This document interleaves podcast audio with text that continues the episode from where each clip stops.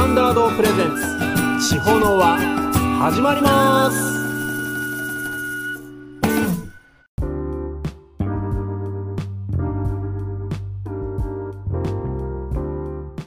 皆さんこんにちは。高千穂を中心に歴史の勉強をしています。平井俊徳です。久しぶりの登場となります。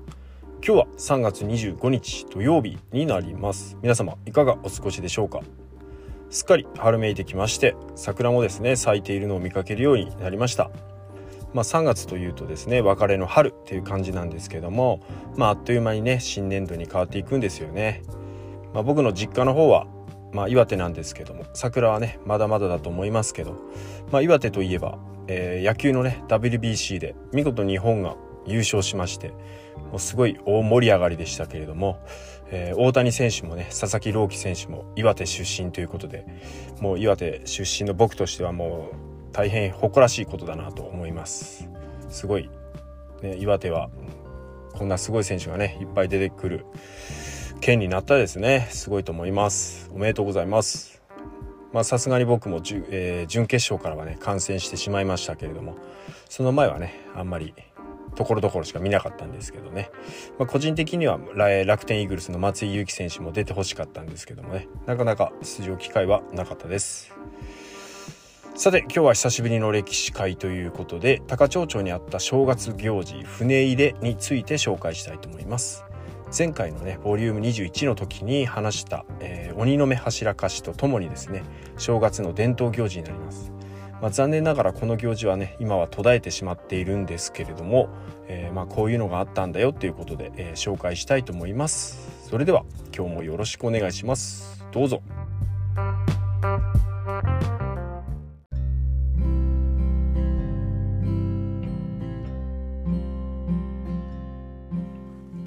はいでは早速ですが、えー、私の住んでいる地区元組はですねコオロギの里と言われています、えー、全国にねコオロギさんっていうサッカー選手もねいますけれども、えー、コオロギの発祥の地として、えうちの元組地区にはコオロギの里と言われていますがそこに伝わる伝統行事を紹介していきます。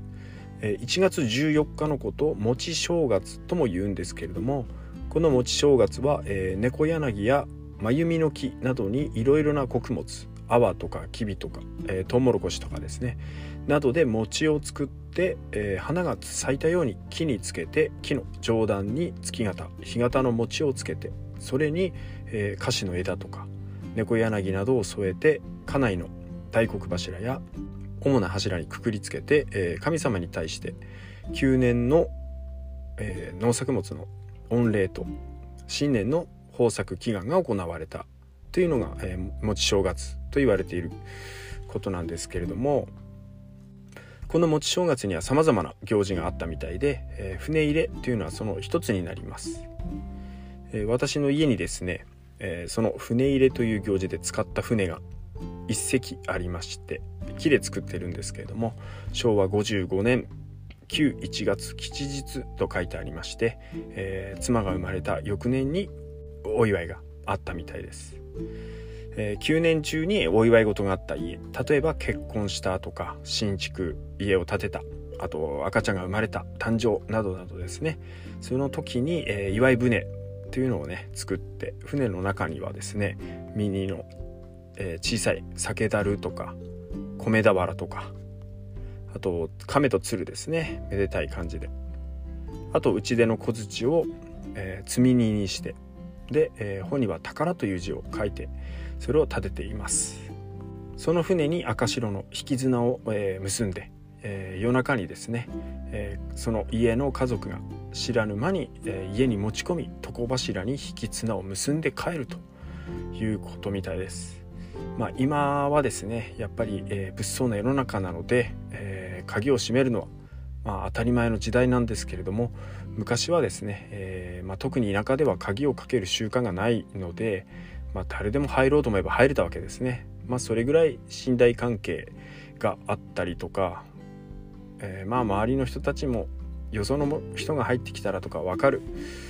えー、時代だったんじゃないかなと思います。ということでその家族の人に知らない間に、えー、紐を結んで帰るんですけれどもまあ、家の人はねそれを気づいたとしても気づかないふりをするということみたいです。で、えー、その家族はですね、えー、数日後にお祝いの席を設けてそのお返しということで、えー、まあ飲み会ですね、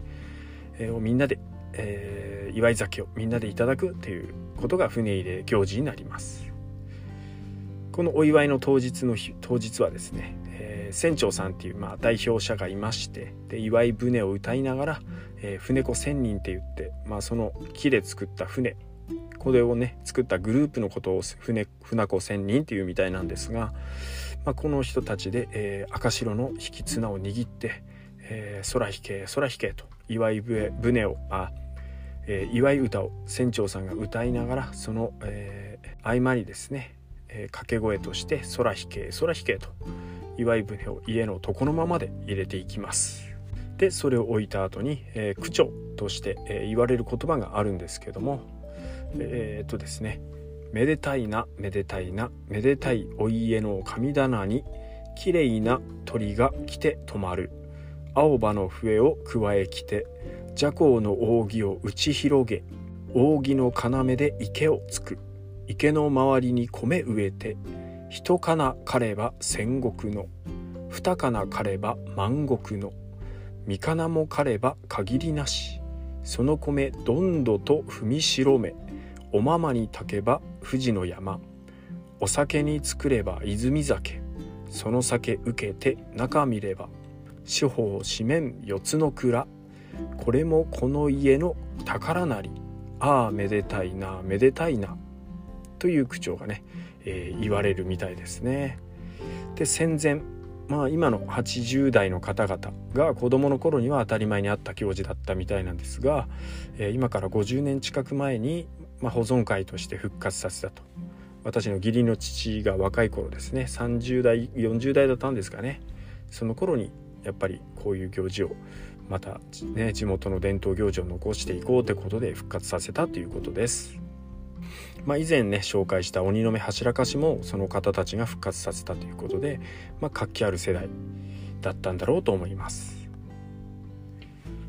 まあ、この船入れとはね山なんでなんで船なんだろうと思うんですけれども、まあ、七福神の恵比寿大黒様が船出をする祝い船ということから縁起のいい宝船であるということで、えー、こっちでもねそれをお祝いとしてやっていたということです。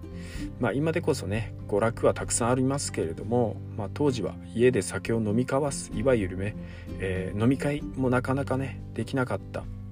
と思うんですね。で飲み会のきっかけ作りということもあっただろうし、まあ、自分たちで日々の暮らしの中での楽しさを見つけていったんじゃないかなということが分かります。ちなみに男の子が生まれれば船入れで女の子の場合は船ではなく、えー、松の木を入れる松入れであったということです。でちょっと面白い話を聞いたんですが、えー、ちょっとね気に食わない家には船の先端を内側ではなく外側にしたっていう笑い話もありますけれどもまあね冗談でしょうけどそういうふうに、えー、笑い話もあったということです。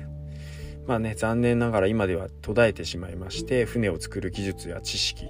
まあ、船入れという行事すらね忘れ去られてしまう可能性もあるので、まあえー、先人の方々がやってきたことを伝えなきゃなと思ったところです。まあ、2002年に NHK のテレビでですね「昼時日本列島」っていうのがありましてそれで元組に住んでいるねコオロギさんっていう方のところで新築祝いの模様をねテレビで放映されたんですけども、まあ、2002年だからまあ20年ですね。20年前までは一応やったみたいですけれども。今はなかなかね船を作る人もいないみたいです。まあ、えー、立派なね木の船なんですけれどもまあ40年ね経っていてもですね、まあ、我が家にはですねこの船が残されているということにまあそれは貴重な船とものとしてね非常にありがたいなと思います。まあお祝い事とはね関係ないとしてもまあまたいつかねこの高齢の方が方が元気なうちにまた船入れを教わってまあねもう一回やってみたいなと思ってるところです。ということで今回は元組の伝統行事船入れを紹介しました。最後までありがとうございました。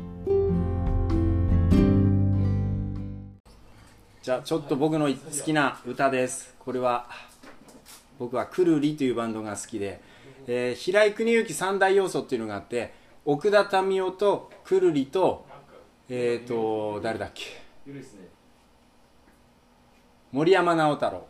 これが僕の平井邦之を作る三大要素なんですけどもその中の一バンドくるりという曲をあくるりという曲じゃないかくるりというバンドの「春風」という曲を歌います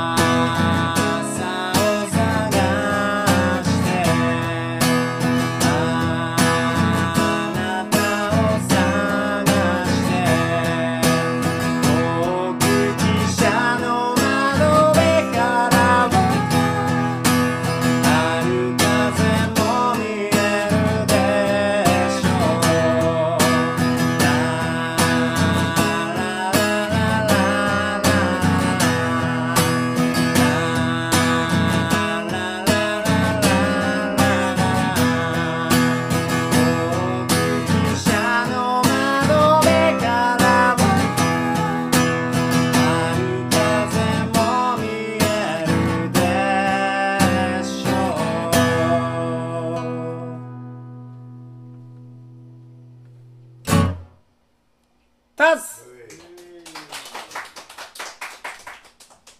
という「春風」という歌でした。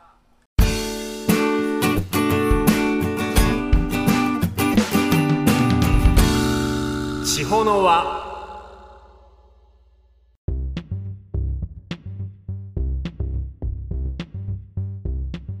はいいきなりでしたけれども、えー、長島省千代の輪よりくるりの春風を聞いていただきました。どうもクッキースタンダードです、えー、この曲は、えー、僕が大好きな曲で春になったらね聴きたくなる一曲になります。作詞作曲ともに岸田茂さんです。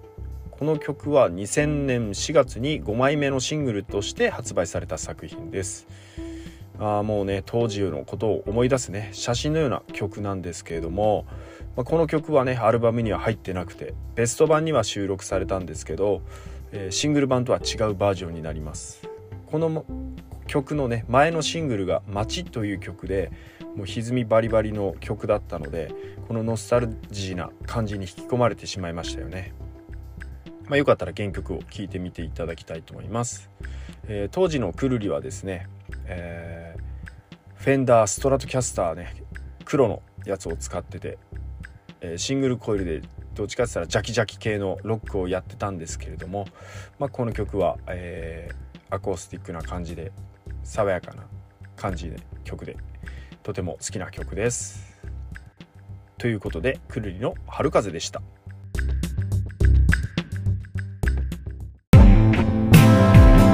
地方の輪ここでお知らせです次回の長島省地方の輪は4月19日水曜日19時よりアスカラーメンにて行います。楽器を演奏したい人歌いたい人飲みたい人ライブをやってみたい人などなどたくさんのお越しをお待ちしております。ドリンクは別料金で投げ銭式となっておりますのでお気持ちをいただけるとありがたいです。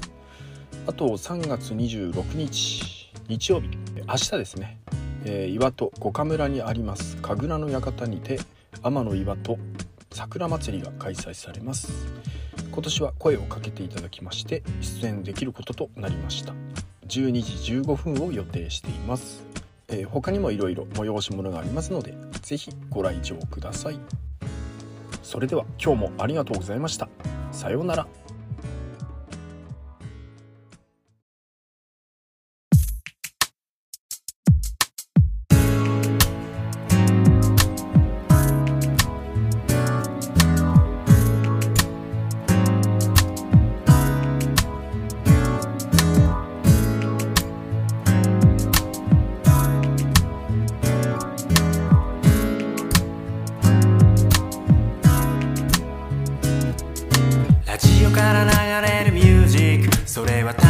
虫のように。あの頃の僕らの時代を描写セピア色に染め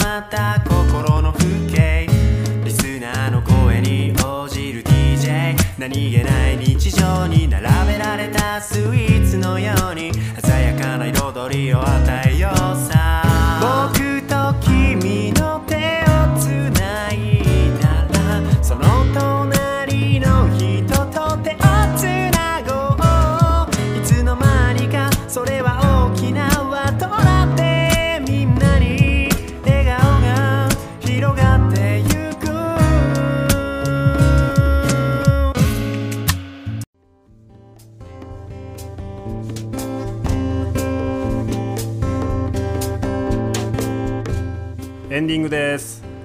番組への質問ご意見やってほしい曲のリクエスト取り上げてほしい高千穂号の歴史のことや史跡のことについてのリクエストも受け付けていますので番組ホームページのリクエストフォームよりお便りお待ちしております。それでは友達の友達は皆友達だ。世界に広げよう高千穂の輪。お相手はクッキーサンダードでした。ありがとうございましたこの番組はアスカラーメンの提供でお送りいたしました。